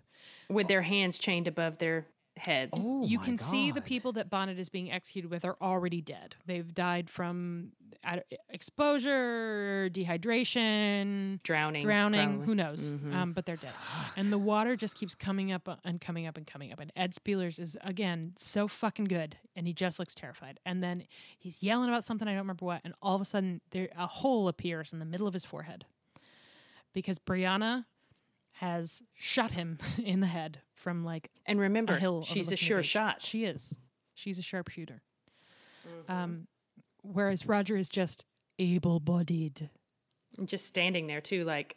And then Roger asks her if it's mercy or revenge, and I'm like, you don't get to ask that butthole. Yeah, and also it just here's the thing. it's the final shot of the episode is very good because Sophie Skelton is very good. And she just kind of takes the shot and then walks away. Right? But in the drop kinda middle of that, Roger mm-hmm. says, "Was that mercy or did you just want to make sure he was dead?" And then she doesn't answer. But we didn't need the fucking question. It's We surely didn't. already you it sh- and because she doesn't answer. So obviously, in, the intent is to leave it ambiguous, and probably she doesn't even really know, right? Like, it's complicated. It's complicated like- she, because again, she knows that that he has had recurring nightmares about drowning. So was she? f- like she did in the jail, trying to find some way to, if not forgive, at least like come to terms with what happened to her by ending it on a note of mercy? Or mm-hmm. was she there to make sure that she is the one who killed him? Was she there th- because she wanted to make sure he was dead, as Roger said? Like there are any number of reasons, and it, there's no reason it couldn't be multiple of those reasons, All of them. right? But for some, but Yeah. like with the question asked, it makes it like, well, now it's a binary choice. Yeah. And now, and now you. and also, it's none of your fucking business. And yeah. Yeah. and also, dude, you don't get to ask me that. yeah, if This- she wants you were to gonna kill him about too, it, so f- fuck off. If she wants like to talk about line. it, it is. It well, was he very was so proud of it. oh my god, it was terrible. And that in the was- post show ugh. thing, it was like Robert's talking about how they needed to work really hard to differentiate two characters that have nothing in common besides the fact that they're villains. With I guess with long hair. I'm sitting here in my apartment by myself with a scowl and shaking my head. Yep. I'm, s- I'm actually really annoyed And by then that. and then he talked a lot about this last line, and then they left like 15 seconds for Maril to be like, "By the way, this was really emotionally complicated for Brianna. She had to do a bunch of this episode. It was really important character episode for Brianna. Bye, Bye. It's just bad.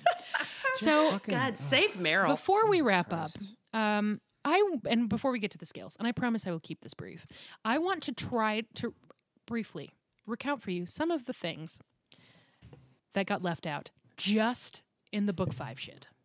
I was also supposed to remind you about a rant about something. Forbes, we did it. Also, Okay. mustache rant, we did that too. Happy birthday, Jana! Thank you for supporting us.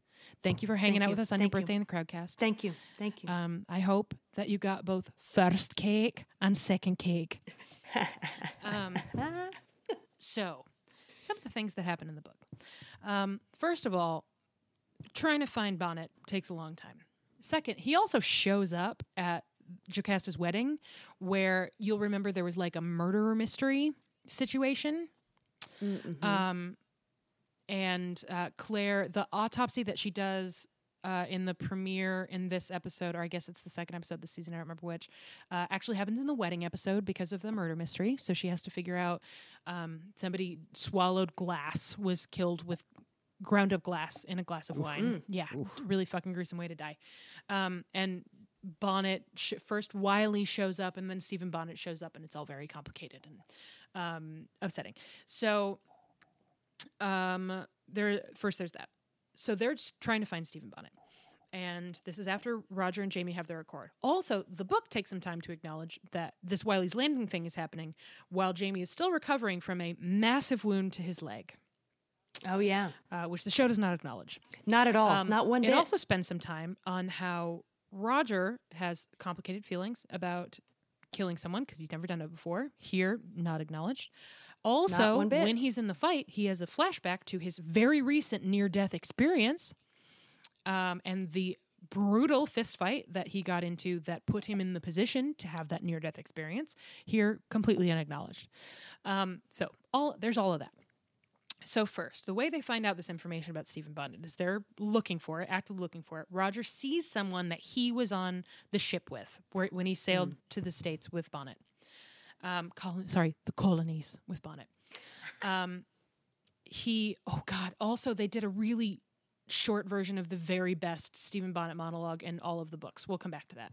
Um, so he sees this guy, and at the same time, they're like, "Oh, are, are you folks here to see the dead whale?" They're like, "What are What are you talking about?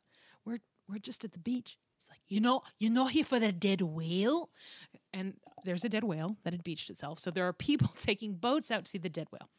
Um, and Jamie sort of looks at the boat and is like, "Ugh, I suppose," because they have to get on a boat, right?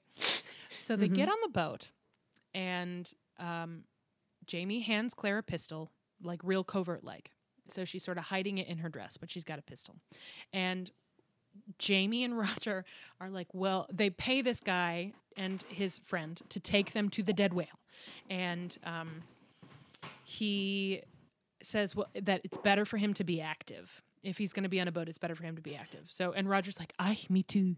So they, so they start rowing, and Right. They're chatting up this dude, but like, so you know Stephen Bonnet? When did you see him last? No joke. What was he eating? Not. It's not. They don't ask what he's eating, but the guy's like, "I." The last time I saw him, he was eating fish pie with mashed potatoes on top. That's real. Like with crusty bits. Like that's real. He describes his meal in, in detail. And Jamie's like, "Well, if you were close enough to see his meal, I suppose you were at the table. What did you get discussed? Oh, it was the bum of the barmaid. You discussed the bum of the barmaid. Whatever. They're having this chat, and at one point, Jamie goes, "Do you know how to swim?" and the and the guy's like, uh, and Roger's like, oh, he does not. He told me once. And then Roger and Jamie just stop rowing. They hold onto their oars and they just stop rowing. they're like, so tell us about Stephen Bonnet. and they have this stare down in this rowboat where you can tell the guy figures out that Jamie is getting violently seasick because he just keeps getting paler and clammier. But also, he's Jamie and he's huge. So there are these two dudes who are maybe just going to throw him in the water, but one of them is getting progressively more seasick. It's like a very tense, very funny, weird face off. That's fun. And finally, the guy is like, "Well, maybe you can, maybe you can swim, but your wife here, I don't think she can swim. She's got all the skirts on. She's going to sink right to the bottom." And at that point, Claire is like, "Oh dear," and she takes her guns out and is like, "Which one would you like me to shoot?" Again, Claire in the books is funny. Um, so th- and then all of a sudden all the information comes out so f- so there's dead whale gate right there's this long sequence in which Jamie and Roger are basically forcing information out of a dude, and it's a, like a stare down where which one is is he going to b- fold or is the guy or is Jamie going to get seasick? Which is going to happen first? It's a really great scene. So that's the dead whale. Um, more shit happens after that, but we'll skip to Wylie's Landing. The, I fucking love the Wylie's Landing chapter because it's Jamie and Roger and this dude who they hired drops them off and they're there to ambush Bonnet, right? Who's coming for the whiskey. Same deal. Um, but right as they're getting dropped off, the guy's like, "Oh, by the way, um, so with the tides, either he's going to be here in about five minutes because they're nearby and they are going to want to beat the tides, or he won't be able to show up for a while. In which case, it'll be either late tonight or very early tomorrow. Bye." And he just leaves, and they're like, oh, "Well, shit." And it's supposed to rain, so maybe they're not going to be able to use their muskets, and then they'll have to use swords, and that's when they have the conversation about, you know, who gets to kill Bonnet and whatnot, and um.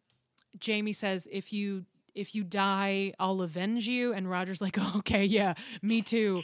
And then right, and then Jamie is like, thank you. I appreciate it. And Roger's like, oh, well, this is why they would follow him into battle anywhere, anytime. So they wait a long time. All of a sudden, a boat hits the dock. And they're like, ready. They're ready. And a door opens, and in walks a giant Russian man who speaks maybe 12 words of French and nothing else. Uh, and also his daughter, who immediately starts trying to grab Roger's balls. and then they're talking about like who are you and why are you here the girl's mother shows up also another daughter also some kids and then he says la cochon i th- which i think is pig i might be making It that is. up right Yeah, it is pig um and roger's like oh it's pegs. They they've got pegs for philip wylie. Um so they're they've just arrived with sh- a shipment from philip wylie. Um and while they're trying to figure out that like the pigs get out the pigs are they just hear like little pig feet. And then all of a Yes. sudden another boat comes up. So jamie's like Oh, no. "Fuck." so he runs and hides. And roger also runs and hides. And then he realizes that it's not bonnet. It's this magistrate and a sheriff because everybody's fucking corrupt and they see roger and roger's like well um hi they're like Mr. Mackenzie, where's your father in law? He's like, Well, he's not here. Where's Stephen Bonnet? They're like, Oh, Mr. Bonnet wanted me to do the business instead. And it becomes very obvious that they are there to steal the whiskey and kill them both. Meanwhile, they've they bop the Russian guy in the head, so he's unconscious, and all of the women in his family are trying to take care of him. Then they lock Roger in the like doom Hut. Um, I'm sorry, shit shed. Shit shack. Yeah, shit shack with the Russians. Who one of them is immediately like, "I'm gonna take the sword." I one of the women is like, I'm, "I know how to use it." There's a description where she swings it over her shoulder like a baseball bat. It's the coolest. Second, the rest of them have found a trap door that Roger can sneak out of. Third, he realizes it's not pigs, it's boars. Oh shit. That's different. Meanwhile, Jamie is on a roof with his guns all wet, and he's trying to figure out how he can jump down and kill these people. um, then all of a sudden, he and there's a bunch of like he's thinking about Claire, and Cl- Claire would have to pay the guy if he dies, and it's very it's just internal and there's a lot of waiting it's very tense and very good and cool then he sees people coming out of the woods and it's philip wylie and a bunch of his slaves and they're there to meet the russians so jamie is like well fuck um, Philip Wylie hates me. On the other hand, he clearly wants his pegs. So I think I'm going to just jump down and go talk to him. Meanwhile, Roger has gone through the trap door and has snuck off into the woods. Um, and he runs into one of Philip Wylie's slaves, and Philip Wylie's, and the slave says, um, "You're not a raccoon," um, because he thought he was hunting a raccoon. Anyway, um, Philip Wylie is is like, okay, sorry, what? Russians? What? Who? What?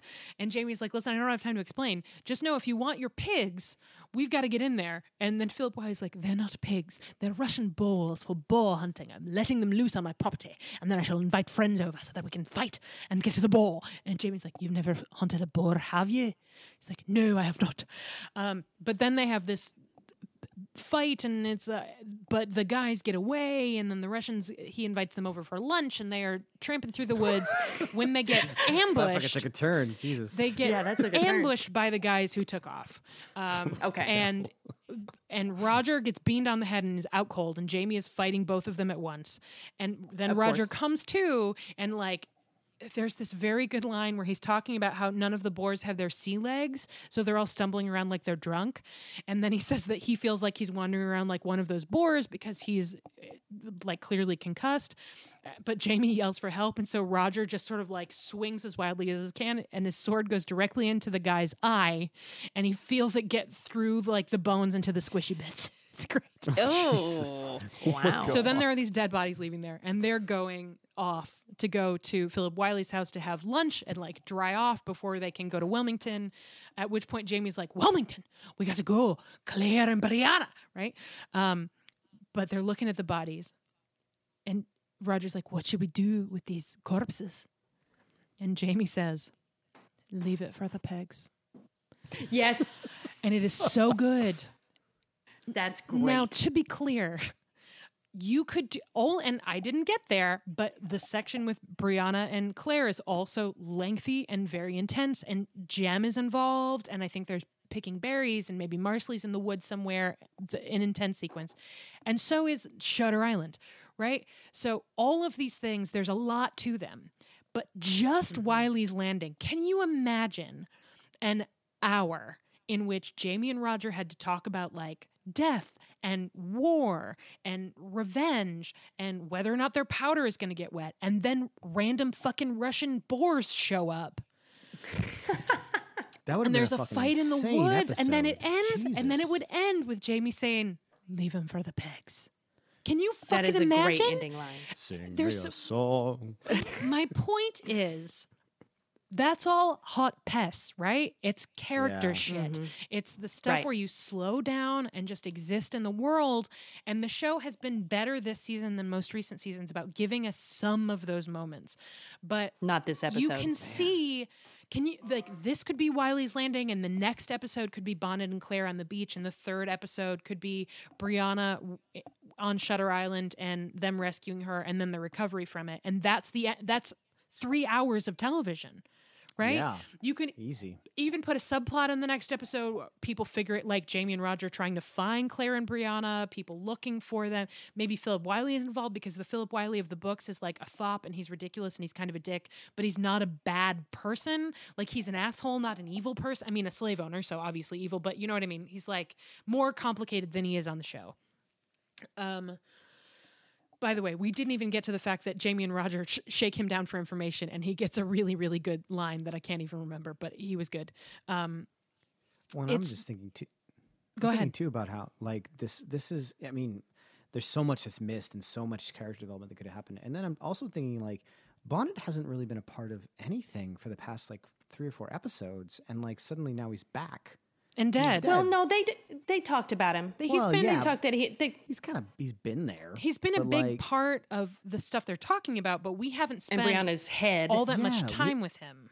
Yeah, and like Mm-hmm. and like this is a th- this fucking actor is apparently playing him quite well, and so suddenly like he gets his episode, knocks it out of the park, but it's it's almost wasted. It feels wasted. It feels like there could have been so much more. it to wasn't really a explore. great episode. Yeah. No, Yeah, it was. um Yeah, rushed. and there were Allison's right. It's just rushed. great Damn. things in it. But the thing that's so frustrating is that there could have been way more great things, and then the things that didn't work, with more time, maybe could have. That kiss wouldn't have worked at all. It's that's that's a fucking dumb moment.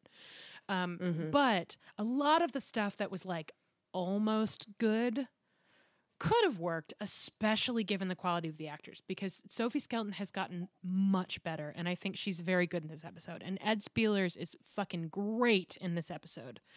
And with more room to breathe, like you could have just an hour of them doing that. You could have you could have broken it up so that Brianna is reading a, ch- a quote unquote chapter of Moby Dick a night, right? And it could have Yeah. been like five nights because also there's yeah. no fucking sense of how long she's there. Oh Um, yeah, like you could have stretched all of that out. You could have stretched out like what was it like for Roger to realize he was in the wrong place and Stephen Bonnet's kidnapped his wife? I have no idea. Also, there's a whole thing in this book where Roger decides that he I get and I fucking can't remember whether it's in the next book or not because again they jammed two stories together, so I'm having a hard time dif- differentiating.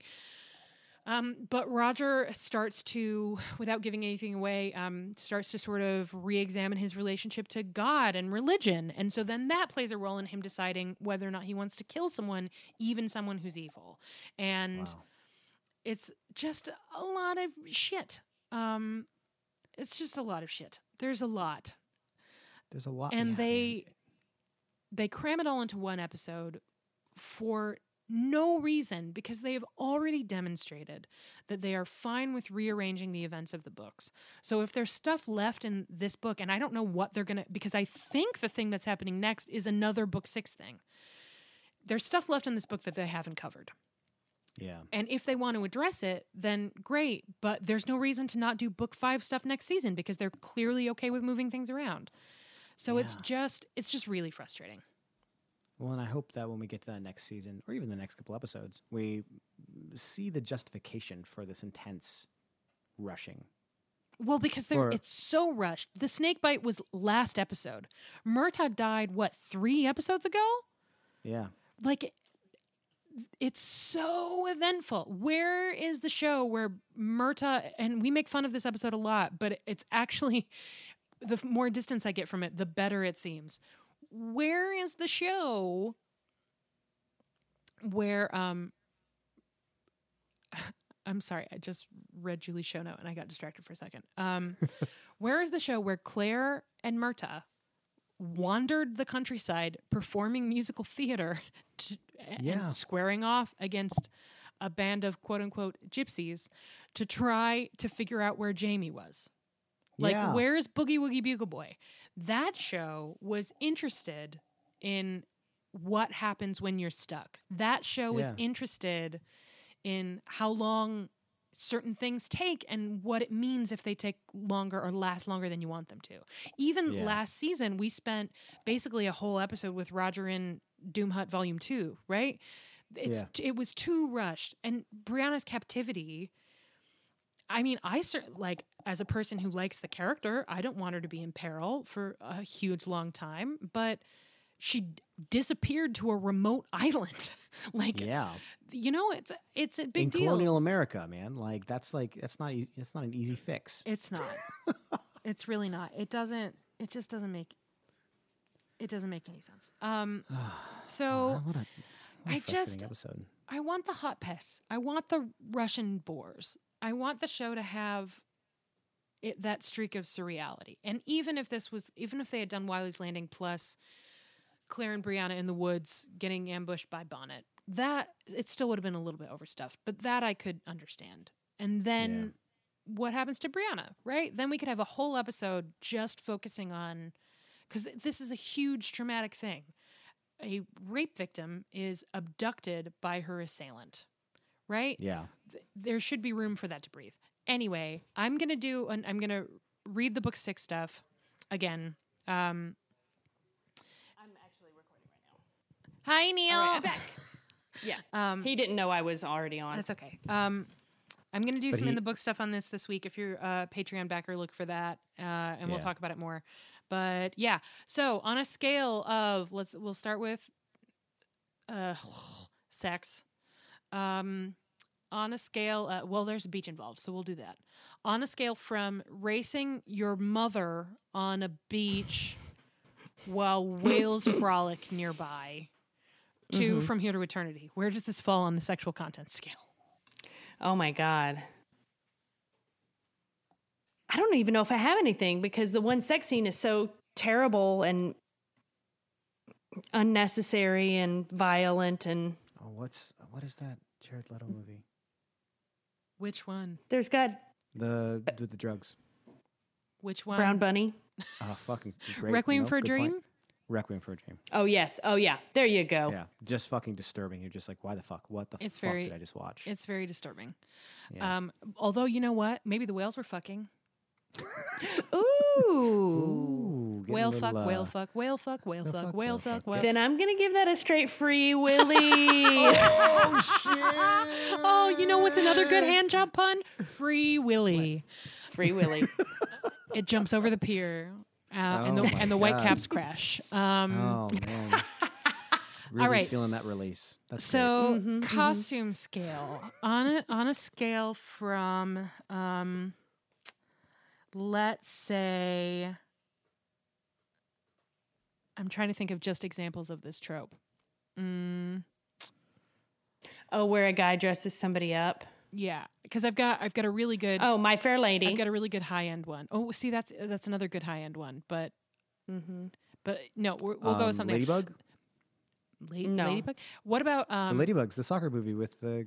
Oh my God! Oh, But right. that's dressing up a little boy. Different. Oh yeah. So on a scale of a production, uh, um, a black box college theater production of My Fair Lady, where uh, Henry Higgins forces Eliza Doolittle to change out of her all black clothes into another set of all black clothes.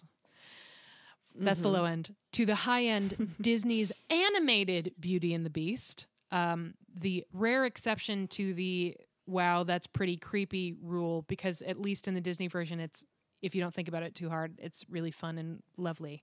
Um, and she does actually want to be there eventually. Um, Eventually. yeah. Uh, where does it fall? Well, definitely not Beauty and the Beast. Uh Oh man. There are so many examples of this trope and I'm just right now having a hard time coming up with any of them, but it's it happens all the time. Oh, oh. Fucking she's all that. Okay. There you go. The modern the modern te- retelling of Pygmalion. You know what's funny? I was on a podcast earlier today and um, was talking about a specific trope and said, "Was I a bet?" So um, it's my second "She's All That" reference of the day. There you All go. right, last, um, getting up to get a beer. Uh, on a scale of you're tied to a nope, because that's the high end. So the high end is you're tied to a post in the ocean, so you literally cannot get a beer. And the low end is um, you've chosen to employ your favorite sex worker temporarily as household staff. Uh, where does it fall in your ability to get a beverage? I'm going to say if it hadn't been for the crowdcast, I would have put it solidly at technical difficulties and then I might not have finished watching the episode. Really? No, I'm being sarcastic. Of course, I would watch the stuff that I have to talk about. I don't know. I just really, really did not like this episode, so it's hard for me to be all that funny about it, except for a wash and stramash. What do you? A wash and stramash. Um, Do you? I mean, do you agree that the performances were good?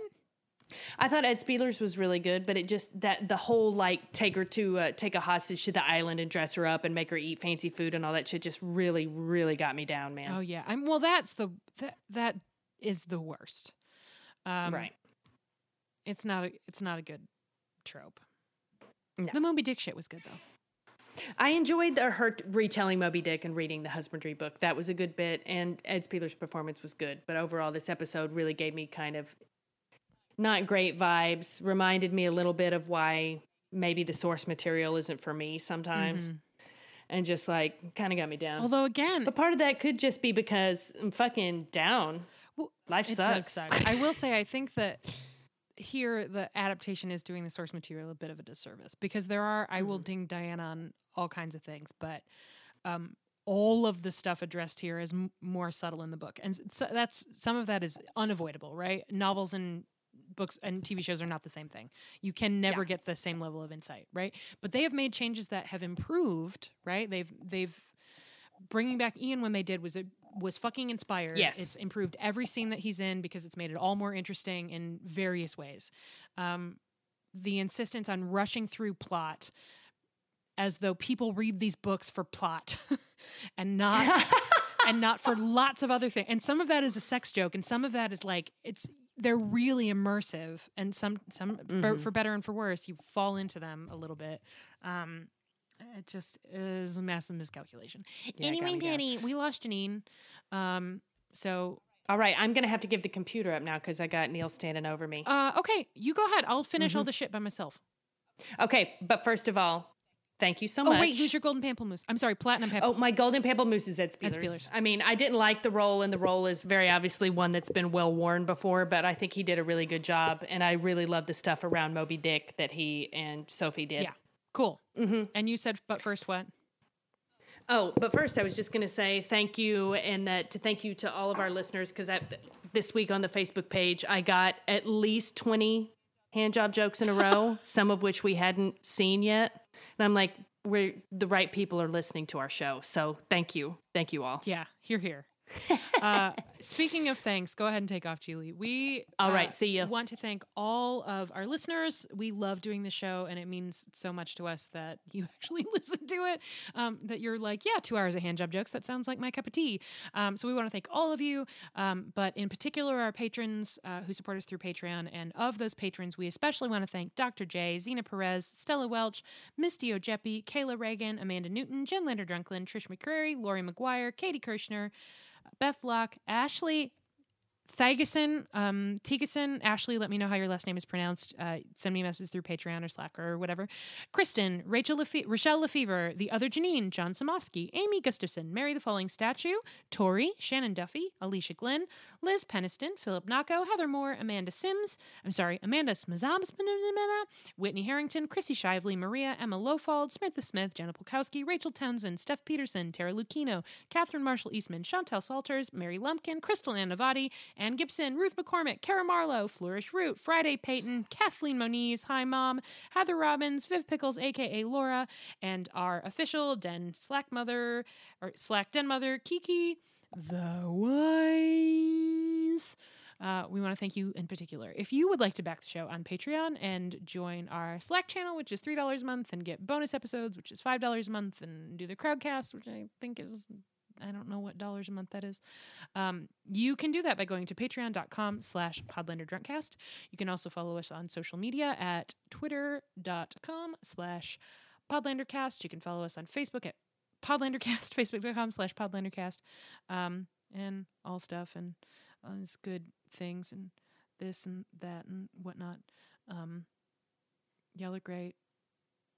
I'm so sad and lonely. I'm I'm so sad and lonely. Not really. Things are good. Bye.